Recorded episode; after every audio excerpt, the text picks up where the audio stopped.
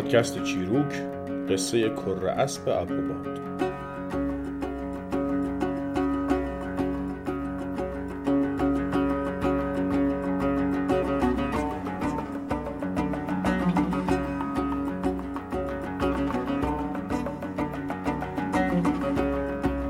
روزی روزگاری پادشاهی بود پرجلال و پرشوکت. این پادشاه زنی مهربان و عاقل داشت و از این زن پسری ملک جمشید نام. پادشاه با زن و فرزندش خوش و خرم زندگی می‌کرد و سرزمین وسیع و آبادش رو روز به روز آبادتر و وسیعتر می‌کرد. روزی پادشاه در سفری بود و به سرزمینی لشکر کشیده بود که بیماری بر زن پادشاه آرز شد و زن مهربان رو به بستر احتضار انداخت. زن که دید آفتاب عمرش لب بوم و چند سباهی بیشتر از زندگیش باقی نمونده پسرش رو خواست. ملک جمشید به بالین مادر اومد و حال نظارش رو که دید گریش گرفت. مادر پسرش رو در آغوش گرفت و بهش گفت که این آخرین ملاقاتشونه. زمزمه های محبت زیر گوشش کرد و نصیحتش کرد که بعد از مادر باید بسیار مراقب خودش باشه. بعد هم بهش گفت که کره اسب سیاهی که توی استبل بسته از این به بعد مال اونه. اون اسب کره اسب ابروباده. بعد از من تنها دوست تو اونه. هر روز پیشش برو. ازش نگهداری کن. بهش دو تا قند بده و باهاش حرف بزن. و از پسرش خداحافظی کرد. بعد از مدت کوتاهی عاقل زن پادشاه و مادر ملک جمشید مرد.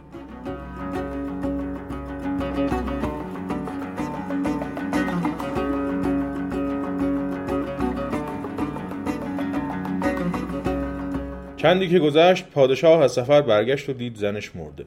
عزاداری کوتاهی کرد و چهل روز منتظر شد. بعد هم گشت و زن دیگری پیدا کرد و با او ازدواج کرد. ملک جمشید هم که جوانی خوشبر و رو و رشید بود هر روز صبح قبل از رفتن به مکتب سراغ کره اسب می‌رفت و قندی بهش می‌داد و میبوسیدش. بعد از مکتب هم باز سراغ کره می‌رفت. نوازشش می‌کرد و ساعتها مینشست به صحبت کردن با اون. کم کم دیگه وسوسه تو دل زن جدید پادشاه به قلقل افتاد و آش نحسی که پخته بود کار دستشون داد. به هر بهانه یا در هر جایی سه راه ملک جمشید سبز می‌شد و اشوه فروشی می‌کرد. ملک جمشید ولی که پسر پاک دامن و سر راهی بود هیچ به این وسوسه ها تن نمی‌داد و دائم زن رو بیمحل می‌کرد. بالاخره یک روز زن به حرف اومد و ملک جمشید رو توی خلوت گیر آورد و خواست پلیدش رو بهش گفت. ملک جمشید باز هم امتناع کرد و از تن دادن به مراد دل زن سر باز زد. زن هم که دید هر چه زده به در بسته زده حس کرد که سنگ روی یخ شده و چنان کینه ای از ملک جمشید به دل گرفت که قصد جان پسر جوان رو کرد. فردای اون روز ملک جمشید که از مکتب برگشت صاف رفت سراغ کره اسب ابروباد وقتی قند اسب رو بهش داد و نوازشش کرد کره اسب بهش گفت که نامادریت امروز چای سر راهت کنده و پرش کرده از تیغ و نیزه. روش رو هم پوشونده تا نفهمی و سر راه استبل به قصر بیفتی توش. ملک جمشید جا خورد ولی بعد اسب رو بوسید و ازش تشکر کرد و رفت که بره به سمت قصر. وقتی به جایی که چاه بود رسید از روش پرید. نامادری گفت این چه طرز راه رفتنه؟ و ملک جمشید جواب داد که فردا توی مکتب مسابقه داریم. می‌خوام ببینم چقدر می‌تونم بپرم. باز فردا که ملک جمشید سراغ کره رفت اسب بهش گفت که نامادریت به دولچه ای که ازش آب می‌خوری زهر زده. مواظب باش. ملک جمشید هم که به قصر رفت از دولچه خودش که آبش خنک بود نخورد و از خمره خورد. نامادریش باز پرسید چرا پس از دولچه خودت آب نمی‌خوری؟ و ملک جمشید جواب داد که آمیرزا گفته آبی که زیاد خنک باشه برای سلامتی ضرر داره. باز فردا ملک جمشید که سراغ کره ابروباد رفت کره بهش گفت نامادریت امروز زهر ریخته توی غذات. مراقب باش. ملک جمشید هم سر سفره که نشست از ظرف خودش غذا نخورد و از ظرف نامادری خورد. وقتی نامادری بهش گفت چرا همچین می‌کنی؟ جواب داد که از بس که شما رو دوست دارم غذای نیم خورده شما رو می‌خورم. شما مگه من رو دوست داری از غذای من بخور؟ زنبابا که دید هرچه می‌کنه تیرش به سنگ می‌خوره و بیفایده است شستش خبردار شد که هرچه هست زیر سر اون کره اسبه گوش ایستاد و از حرفهای ملک جمشید و کره اسب بو برد که این کره کره ابروباده. پس نقشه ای کشید که اول خودش رو از شر کره خلاص کنه و بعد بره سر وقت ملک جمشید. فردای اون روز طبیب شهر رو خواست و پولی بهش داد و گفت که من که بیمار شدم میگی دوای دردم فقط و فقط خون جگر کره ابروباده. رشوه ای هم برای ملا فرستاد که فردا نذاره ملک جمشید از مکتب بیرون بیاد. شب که شد ملک جمشید باز رفت پیش کره به درد دل و معاشرت. کره این بار بهش گفت فردا که تو به مکتب میری من رو می‌کشن. دل ملک جمشید لرزید. پرسید که چرا و چطور. کره گفت فقط اینو بدون که فرصت زیادی نداری. گوش به زنگ باش. اولین شیهه رو که کشیدم یعنی از تحویل بیرونم آوردن دومین شیهه یعنی خوابوندنم. سومین شیهه وقتی که کارد به گلون گذاشتن اگه خودتو به موقع رسوندی که رسوندی. اگه نرسیدی دیگه دیدارمون میفته به اون دنیا. و بعد هم بهش توصیه کرد که برای فردا یک مشت فلفل و یک مشت نقل و نبات هم به مکتب ببره. ملک جمشید اون شب خواب به چشمش نیومد. گیر کرده بود. نمی‌دونست چه کار کنه و چطور از این مخمسه در بیاد. سنگ روی دلش گذاشته بود و صداش در نمیومد می‌دونست که اگه پدرش هم بگه که زنش دسیسه کرده و فریب ساخته باورش نمیشه. چه بسا که حتی زنبابا خون روش میریخت و چند نفر شاهد هم اجیر می‌کرد که بگم به چشم خودشون دیدن که ملک جمشید می‌خواسته جاجیم زنباباش رو بجنبونه. این شد که فقط توکل کرد به خدا و تن داد به رضای اون. فردا روز ملک جمشید که به مکتب رفت زنبابای مکاره کمی زرچوبه به روش مالید. چند تا نون لواش خشکیده هم از زیر لباس بست به کمرش و خوابید توی بستر که من مریضم. پادشاه که بالین زنش اومد دید رنگ زن زرد شده. زن توی رخت خواب قلتی زد و صدای خشک لواش ها که خورد می شدند بلند شد که این صدای استخونامه. فرستادن پی طبیب. طبیبم تشخیص داد که دوای زن شاه خون جگر کره ابروباده. پرسیدند کره ابروباد کدومه؟ که زن پادشاه خودش گفت که خبر داره کره که توی استبله کره ابروباده. این شد که رفتند و کره رو از استب کشیدند بیرون. که سر ببرند و خون جگرش رو بزن بدند. کره اسب همین که پاش رو از استب بیرون گذاشت شیهه بلندی کشید که صداش تا چهل خونه اون طرفتر هم رفت و به گوش ملک جمشید که پای درس ملا نشسته بود رسید. ملک جمشید که صدای کره اسبش رو شناخت مستراح رو بهانه کرد و به ملا گفت آمیرزا ادب. که یعنی باید برم خلا. آمیرزا ولی از اونجا که از قبل باش هماهنگ شده بود و شیتیل شیرین کاریش رو پیش پیش گرفته بود تشری به ملک جمشید زد و گفت کنجی به تب. که یعنی اجازه نیست.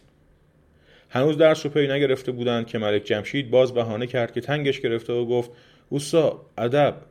و ملا باز هم تندی کرد که کنجی به تب. سومین شیهه کره اسب که بلند شد ملک جمشید دید که دیگه نمی‌تونه تحمل کنه. دستی برد و فلفلی رو که کره ابروباد بهش گفته بود با خودش به مکتب بیاره پاشید به چشم ملا. نقل و نبات رو هم ول داد وسط مجلس و بچه ها هم ریختند وسط به جمع کردن. اوضاع که اینطور شد ملک جمشید از مکتب بیرون زد و به سرعت برق و باد خودش رو به قصر رسوند. وقتی رسید دید کره رو خوابوندن و کارد به گلوش گذاشتن که خلاصش کنن. پرید جلو و یکم داد و هوار کرد. ولی دید شاه هم هست. رفت پیش شاه که پدرش باشه. بعدش پرسید که چرا همچین کاری می‌کنن. شاه گفت که زنش مریض شده و به تجویز طبیب دوای دردش خون جگر کره ابروباده ملک جمشید تازه دوزاریش افتاد و فهمید که نقشه چی بوده. دید کاریش نمیشه کرد. مقاومت و سرکشی بیفایده است و زنبابا چنان رای بابا رو زده که شاه به هیچ سراتی مستقیم شدنی نیست و کندوکاو بیفایده است.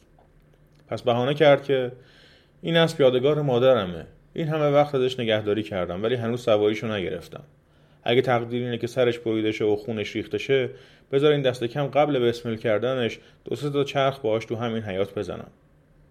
اینو دیگه نمی‌شد کاری کرد. شاه نگاهی به وزیرش انداخت و نگاهی به زنش انداخت و رضا داد. ملک جمشید کره رو سر پا کرد و نشست روش. شروع کردن توی حیات چرخیدن. دنبال راه فرار. یک چرخ زدن.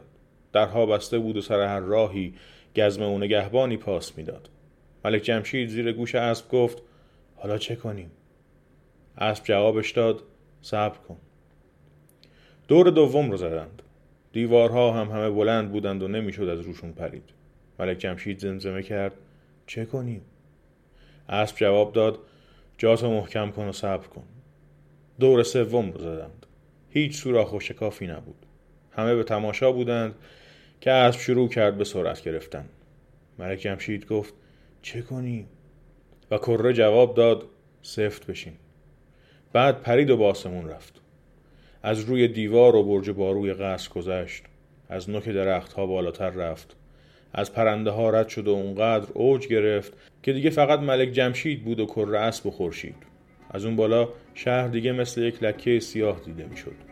کره اسب ابر باد پرواز کرد و پرواز کرد و بالاخره خیلی خیلی دورتر از اون شهر و دیار وسط مرتعی که از سرزمینی دیگه بود به زمین نشست.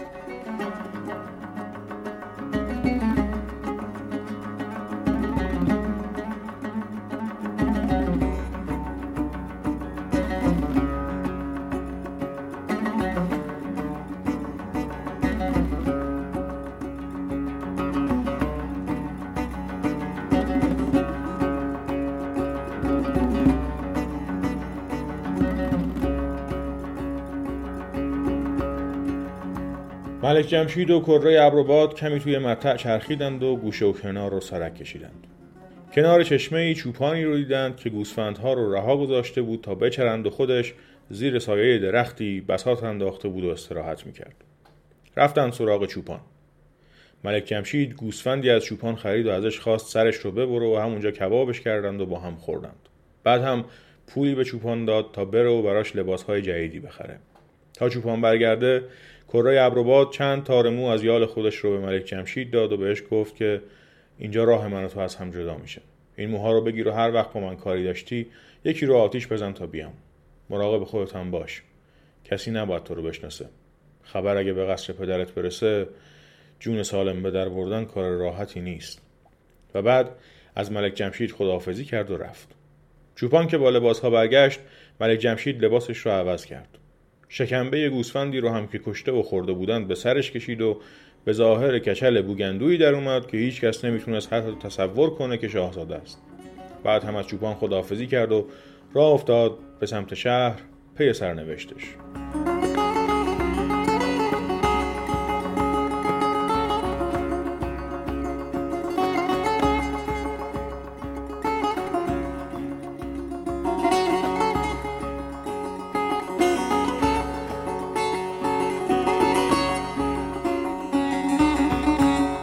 ملک جمشید که به شهر رسید گزارش به باقی افتاد. رفت داخل باغ و سراغ باغبون رو گرفت. باغبون قبول کرد که ملک جمشید که حالا دیگه کچل به حساب می اومد توی باغ بمونه و به باغبون کمک کنه و همون ته باغ هم توی یک کلبه کوچیک زندگی کنه.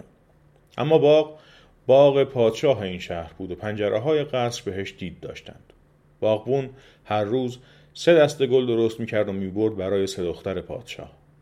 مدتی بعد از اینکه کشل قصه ما مشغول کار توی باغ شد وظیفه درست کردن دست گلها بر عهده اون افتاد. کشل هم که ملک زاده بود و به سلیقه درباری جماعت آموخته چنان دست گلهایی درست می‌کرد که دخترهای پادشاه پیش از اون هرگز ندیده بودند. یک روز باغبون مریض شد و کشل خودش دست گلها را به قصر برد. دختر کوچکتر پادشاه که خیلی از گلها خوشش میومد از کشل پرسید که این گلها رو کی درست می‌کنه؟ باغبون هیچ وقت همچین سلیقه‌ای نداشت. کچل جواب داد که من. دختر بهش آفرینی گفت و تو دلش حسرت خورد که چه حیف که همچین سلیقه‌ای داری و همچین کچل بوگندویی هستی. اما از اون طرف ملک جمشید تو نقش کچل و تو شغل شاگرد باغبون و تو کلب خرابه ته باغ برای خودش خوش بود. زندگیش رو می‌کرد و دنیا رو سخت نمی‌گرفت. دنیا هم بهش سخت نمی‌گرفت. هر چندی که دلش برای کره ابروباد تنگ می‌شد و چشم باغبون رو هم دور می‌دید یه موی کره اسب آتیش می‌زد. کره میومد ملک جمشید هم شکمبر رو از سرش می‌کشید. لباسهای خوبش رو میپوشید و با هم دوری توی باغ می‌زدند. یک روزم به همین منوال ظاهر کشل بوگندو رو کنده بود و ملک جمشید شده بود و روی اسب سیاهش توی باغ میخرامید که دختر کوچیکه پادشاه از پنجره دیدش و یک دل نه صد دل عاشق بر روی این جوون رعنا شد. دختر مبهوت ملک جمشید بود که آخر کار دید پسر از اسب پیاده شد در آغوشش گرفت نوازشش کرد و باهاش حرف زد و خداحافظی کرد. بعد هم لباسهاش رو عوض کرد و شکمبه گوسفندی رو روی سرش کشید و شد کچل بوگندوی خوش سلیقه و شاگرد باغبون قصر. دختر باورش نمی‌شد چی دیده و انگشت به دهن موند. مدتی گذشت. روزی دختران شاه کنار هم نشسته بودند و درد دل می‌کردند. صحبتشون کم کم گل انداخت و حرف به ازدواج و اینها کشید. هر سه دختر دوست داشتن ازدواج کنند ولی رو نمی‌کردند به پدرشون حرفی بزنند نقشه کشیدند و سه خربوزه از باغ چیدند و برای شاه فرستادند.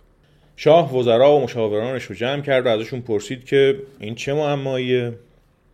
مشاوران و وزرا بعد از مشورت گفتند این خربوزه که زیادی رسیده و به زودیه که ترشیده بشه یعنی دختر اول داره میگه قبل از اینکه به ترشم شوهرم بده.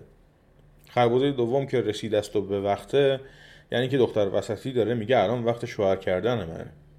و خربوزه سوم که تازه آب انداخته و مزه گرفته یعنی که دختر سوم میگه منم گل انداختم و وقتی که به فکر ازدواجم باشی. شاه که دید اینطوره دستور داد تا طبق رسم و رسوم کوس و کرنا بزنند و فلان روز همه پسرهای جوان شهر رو جمع کنند تا دخترها همه رو ببینند و هر کس رو که پسندیدند نارنج به سینش بزنند. روز موعود رسید. همه مردم توی میدون شهر جمع شدند. پسرها به صف شده بودند و منتظر بودند که ببینند کی پسند میشه. دختر بزرگتر اومد و نارنجش رو به طرف پسر وزیر پرتاب کرد. همه کف زدند و شادی کردند. دختر دوم هم نارنجش رو برای پسر امیر پرت کرد. باز همه هلهله کردند و شاد باش گفتند. نوبت که به دختر سوم رسید ولی چند بار پیش صف پسرها جلو و عقب رفت و همه رو ورانداز کرد. ولی نارنج رو سمت هیچکس پرت نکرد. شاه پرسید که چرا دختر کسی رو انتخاب نمی‌کنه دختر اول شرم کرد و در نهایت گفت که چون همه جمع نشدند. شاه شگفت شد. فرستاد تا باز تمام شهر رو گشتند و آخر سر کچل بویندو رو پیدا کردند که همچنان برای خودش توی باغ لمیده بود و انگار نه انگار که خبریه. گرفتند و کشون کشون آوردنش به میدون. مراسم باز شروع شد. دختر این بار نارنجش رو به سمت کچل پرت کرد و به جای شادی و شاد باش همه آهی از تعجب کشیدند و متحیر موندند. پادشاه دخترش رو شماتت کرد که این چه کاری و چه وقت مسخره بازیه؟ اما دختر گفت که اگه انتخاب انتخاب منه من همین کچل رو می‌خوام. باز شاه گفت که تو شاهزاده ای اصل و نسب داری. خواهرات هر کدوم زن عیان اشراف شدن. این کچل یک لاقبای بوگندو که بخواد داماد ما بشه. ولی دو پای دختر توی یک کفش بود که الا و للا من همین کچل رو می‌خوام. شاه که دید هر کار بکنه تو سر بالاست به خواست دختر تن داد. ولی اون رو و شوهر بیمقدارش رو ترد کرد و گفت که هیچ کاری باهاشون نخواهد داشت. و اینطور شد که دختر کوچک پادشاه شد زن کچل باغبون. کچل دختر پادشاه بی دار دور رفتند و تو خونه وقتشون به خرابه گوشه باغ شاهی شروع به زندگی کردند. تازه عروس وقتی که تو آغوش هم بودند به شوهرش گفت که چهره واقعی شد دیده و می‌دونه که این نیست. ملک جمشید هم بعد از اینکه از زنش قول گرفت که رازش رو جایی فاش نکنه سرگذشتش رو براش تعریف کرد. چندی گذشت؟ کچر و زنش راهی به قصر شاه نداشتند. تازه عروسها و تازه دامادها تا فرصت گیر می آوردند زوج گوشنشین ما رو تحقیر می کردند و مسخره می گرفتند کچر و زنش هم دندون سر جگر می زشتند و خودداری می کردند تا روزی که روزش بشه و مدعیا شرمنده شند. اون روز خیلی هم دیر نبود. خیلی زود مرضی به جون شاه افتاد که مثل شم آبش کرد و شیره جونش رو کشید.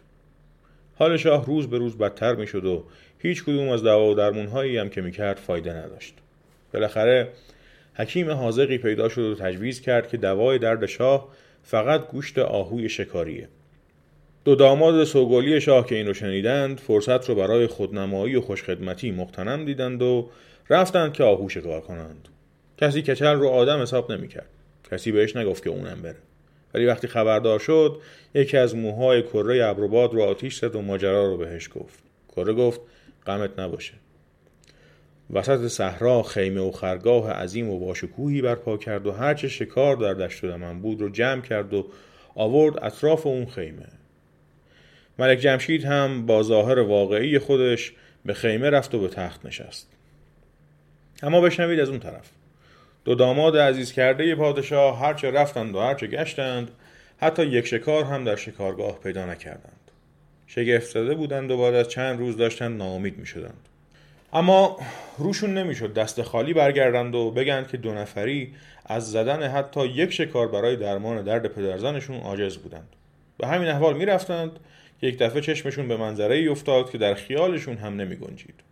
خیمه شاهانه وسط بیابون علم شده بود که از هرچه قصر که میشناختند بزرگتر بود. اما عجیبتر از اون هرچه حیوان میشناختند از اهلی و وحشی دور خیمه حلقه زده بودند و صحنه ای ساخته بودند که قابل باور نبود. لشکر انبوهی از شکار بود که پاسداری خیمه را می‌کرد. دو داماد از همه جا خبر گفتند بریم پیش آقای این خیمه و ببینیم کیه و دردمون رو بهش بگیم بلکه رضا داد و گذاشت ما شکار بزنیم و ببریم. رفتن داخل. از دیدن تجمل و زیبایی درون خیمه هوش از سرشون پرید. در میانه خیمه جوان رعنایی رو دیدند پر جلال و جبروت که روی تخت شاهی نشسته بود و آقایی می‌کرد. دست به سینه رفتند خدمت آقا. آقا هم اول تفقدی کرد و دستور داد از مهمانهاش به شایستگی پذیرایی شه. بعد از حال و احوالشون جویا شد.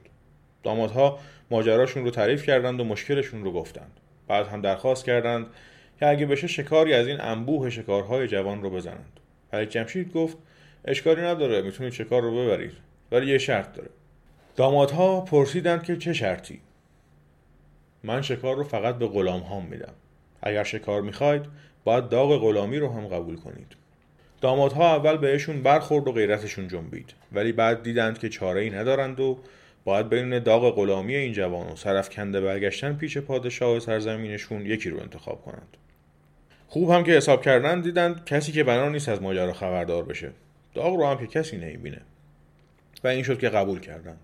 دنبل و دستک آماده شد و جوان دستور داد که در کون هر کدوم از دامادهای پادشاه داغ مهر سلطنتی زدند و بعد هم یک آهو رو به خیمه آوردند تا به دامادهای پادشاه بده.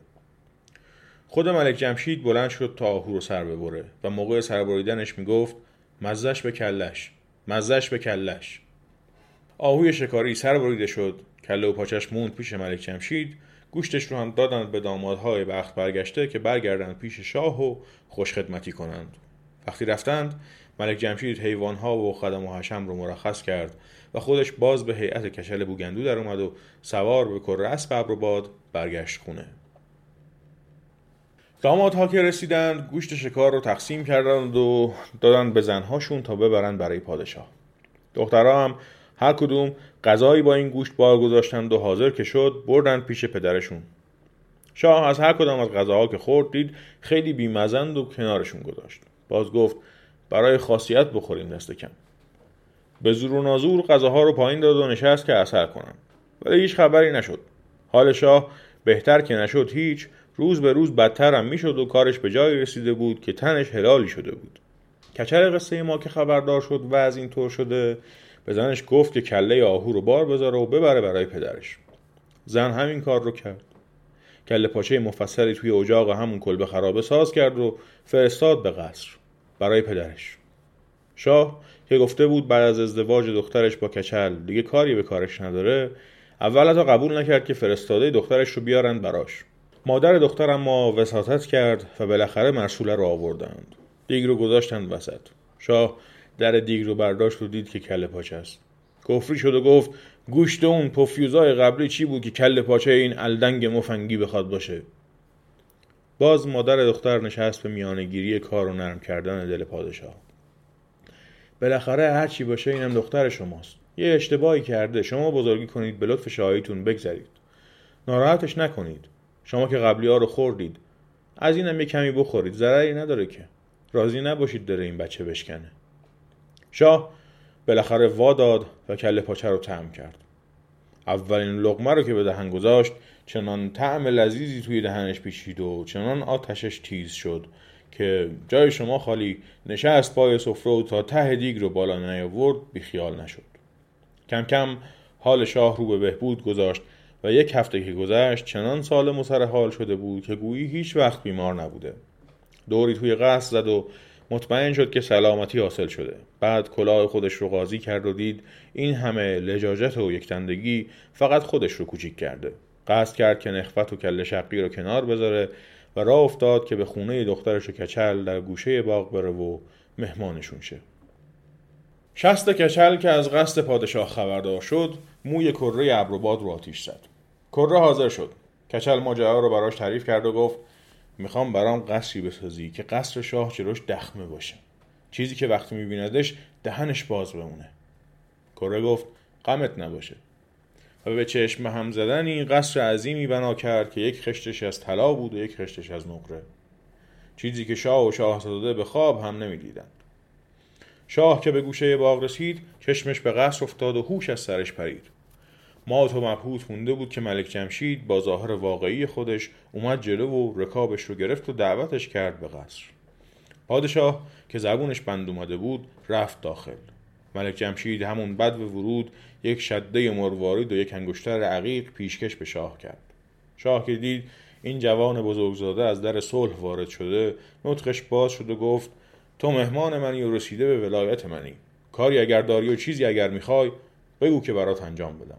ملک جمشید گفت من چیزی نمی‌خوام. فقط اومدم دنبال دو تا غلام خودم که خدمت پادشاه هستند.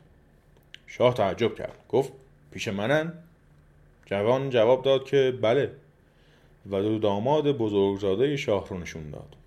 پادشاه گفت اینا داماد منن جوان بزرگزادند غلامی کسی رو نمی‌کنند ملک جمشید هم گفت که اگر باور ندارید بگید داغ غلامی که در کونشون خورده رو نشونتون بدند شاه دستور داد که هر دو داماد بکشند پایین و داغ رو دید. باورش نمی‌شد. دست پاشه شده بود و نمی‌دونست چه کار کنه. به همین حال بود که دختر کوچکش وارد شد. شاه متعجب پرسید تو اینجا چه می‌کنی؟ دختر گفت پدر جان اینجا خونمه و اینم شوهرم. برق از کله شاه وریده بود. پرسید چطور؟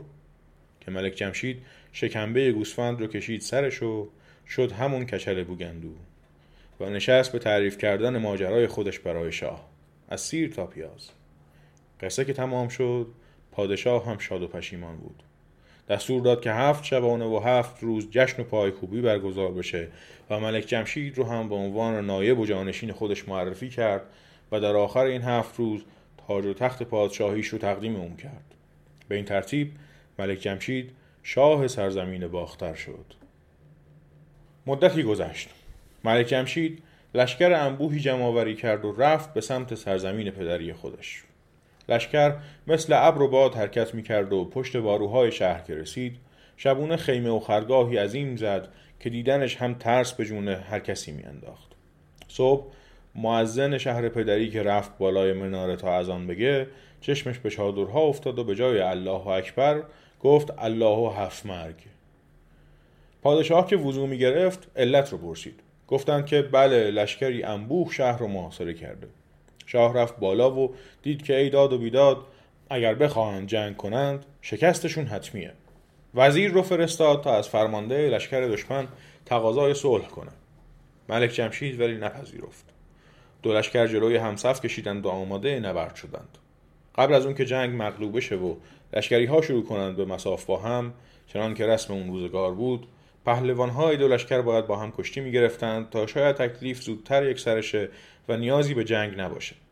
چند پهلوان از دو لشکر که کشتی گرفتند بالاخره خود شاه به میدون اومد. از اون طرف هم ملک جمشید نقاب به صورت زد و رو در روی پدرش ایستاد پدر و پسر پنجه به پنجه هم انداختند و شروع به نبرد کردند.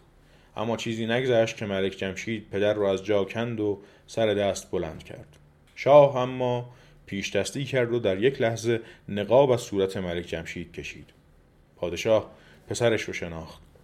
پدر و پسر همدیگر رو در آغوش کشیدند و از خوشحالی تو بغل هم گریه کردند. بعد با هم به شهر رفتند و آزین بستند و چراغانی کردند و هفت شبانه روز جشن گرفتند. در نهایت هم پدر تاج و تخت شاهی رو به پسر برومند و سزاوارش تقدیم کرد و به این ترتیب ملک جمشید پادشاه باختر و خاور شد. انشالله همونطور که ملک جمشید مراد حاصل شد شما هم به مراد دلتون برسید و همونطور که پسرهای وزیر و امیر خجل شدند دشمن شما هم روسیاه شد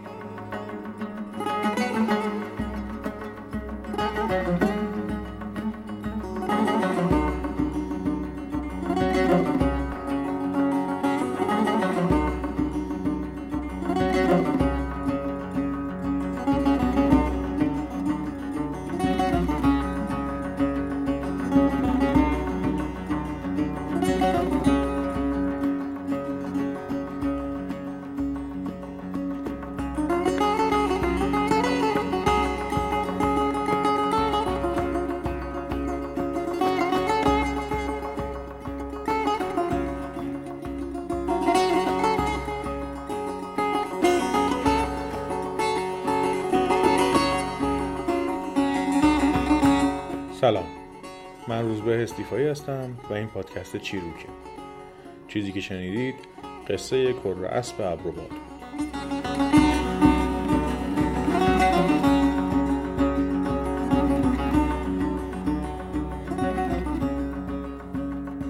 قصه کر اسب ابروباد از قصه های ایرانی که نقل ها و روایت های زیادی از جاهای مختلف ایران ازش در دسترسه و این روایت ها به نسبت خیلی از قصه های شفاهی دیگه ایرانی شباهت های زیادی با هم دارند. من برای آماده کردن این قسمت از منابع زیادی استفاده کردم. ولی اجازه بدید به این بهانه یکی از کتاب های مهم در زمینه قصه های شفاهی ایران رو معرفی کنم. آقایان علی اشرف درویشیان و رضا خندان مهابادی مجموعه جمع کردند به اسم فرهنگ افسانه های مردم ایران. آقایان درویشیان و مهابادی کتابای دیگری هم دارن که توش تحقیق میدانی انجام دادن و قصه ها رو از راویاشون ضبط کردن. ولی این کتاب در اصل جمعآوری قصه های شفاهی ایران از بسیاری کتاب های دیگره و در انتهای هر قصه ای هم منبع اون روایت از قصه ذکر شده. فرهنگ افسانه های مردم ایران در 20 جلد و به ترتیب حروف الفبا چاپ شد و ناشرش نشر کتاب و فرهنگه. متاسفانه الان بیشتر جلدهای این کتاب نایابه و به سختی پیدا میشه. خود منم چند جلدش رو بیشتر ندارم.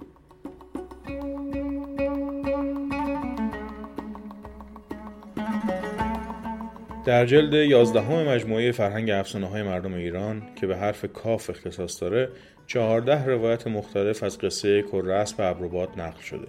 این قصه با اسمهای کره دریایی کره اسب سیاه کره عربی کره قطاس کره اوروبای کیقوباد و بحری و دلدل هم نقل شده. اسم پسر هم غیر از ملک جمشید در بعضی روایت ها ملک ابراهیم، ملک محمد یا کیقوباده. اگه قصه دختر نارنج رو در چیروک شنیده باشید و یادتون باشه سر و کله کره اسب ابروباد توی اون داستان هم پیدا شد. هرچند فقط در یکی از منابع اون قصه به این اسب اشاره شده بود.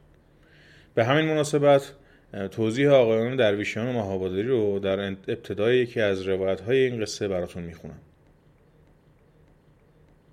اسب یکی از کمک قهرمانان قصه های ایرانی است. می‌تواند پرواز کند سخن بگوید و همه نوع امکانی برای قهرمان به وجود آورد. اسب کمک قهرمان در قصه ها انواعی دارد. بعضی مخصوص گذشتن از آب هستند. بعضی چون باد سریع می‌دوند و پرواز می‌کنند. گاه قهرمان به کمک اسب از آتش نیز می‌گذارد تولد یافتن اسبهای جادویی همچون تولد بعضی قهرمانهای قصه ها در شرایط و به شکل خاصی صورت می‌گیرد. اسب جادویی شدن خود را از اهمیتی عملی که از دیرباز در زندگی انسانها داشته کسب کرده است. در تولید جنگ نقل و انتقال ورزش و تفریح همه جا همراه انسان بوده است. اهمیت عملی او مایه حضور جادوییش در قصه هاست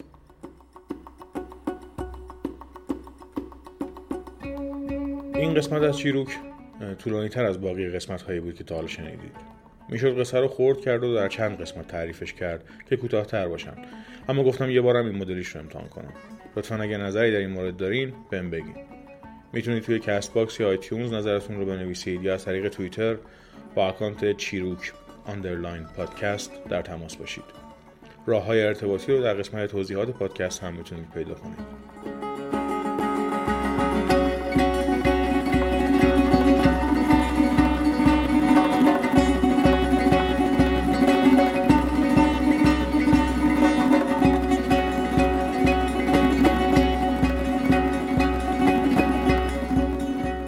موسیقی این قسمت شیروک قطعه به نام آفتاب نیمه شب بود. از آلبوم سنوازی ساخته آقای حسین بهروزینیا لینک خرید این آلبوم رو می‌تونید توی توضیحات این قسمت پادکست پیدا کنید. توی توییتر علاوه بر لینک خرید لینک اجراهای دیگه این آهنگ رو برای شنیدن و خرید هم می‌ذارم.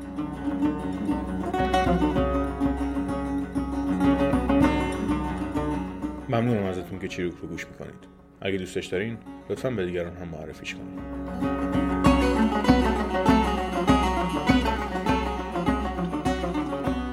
خداحافظ.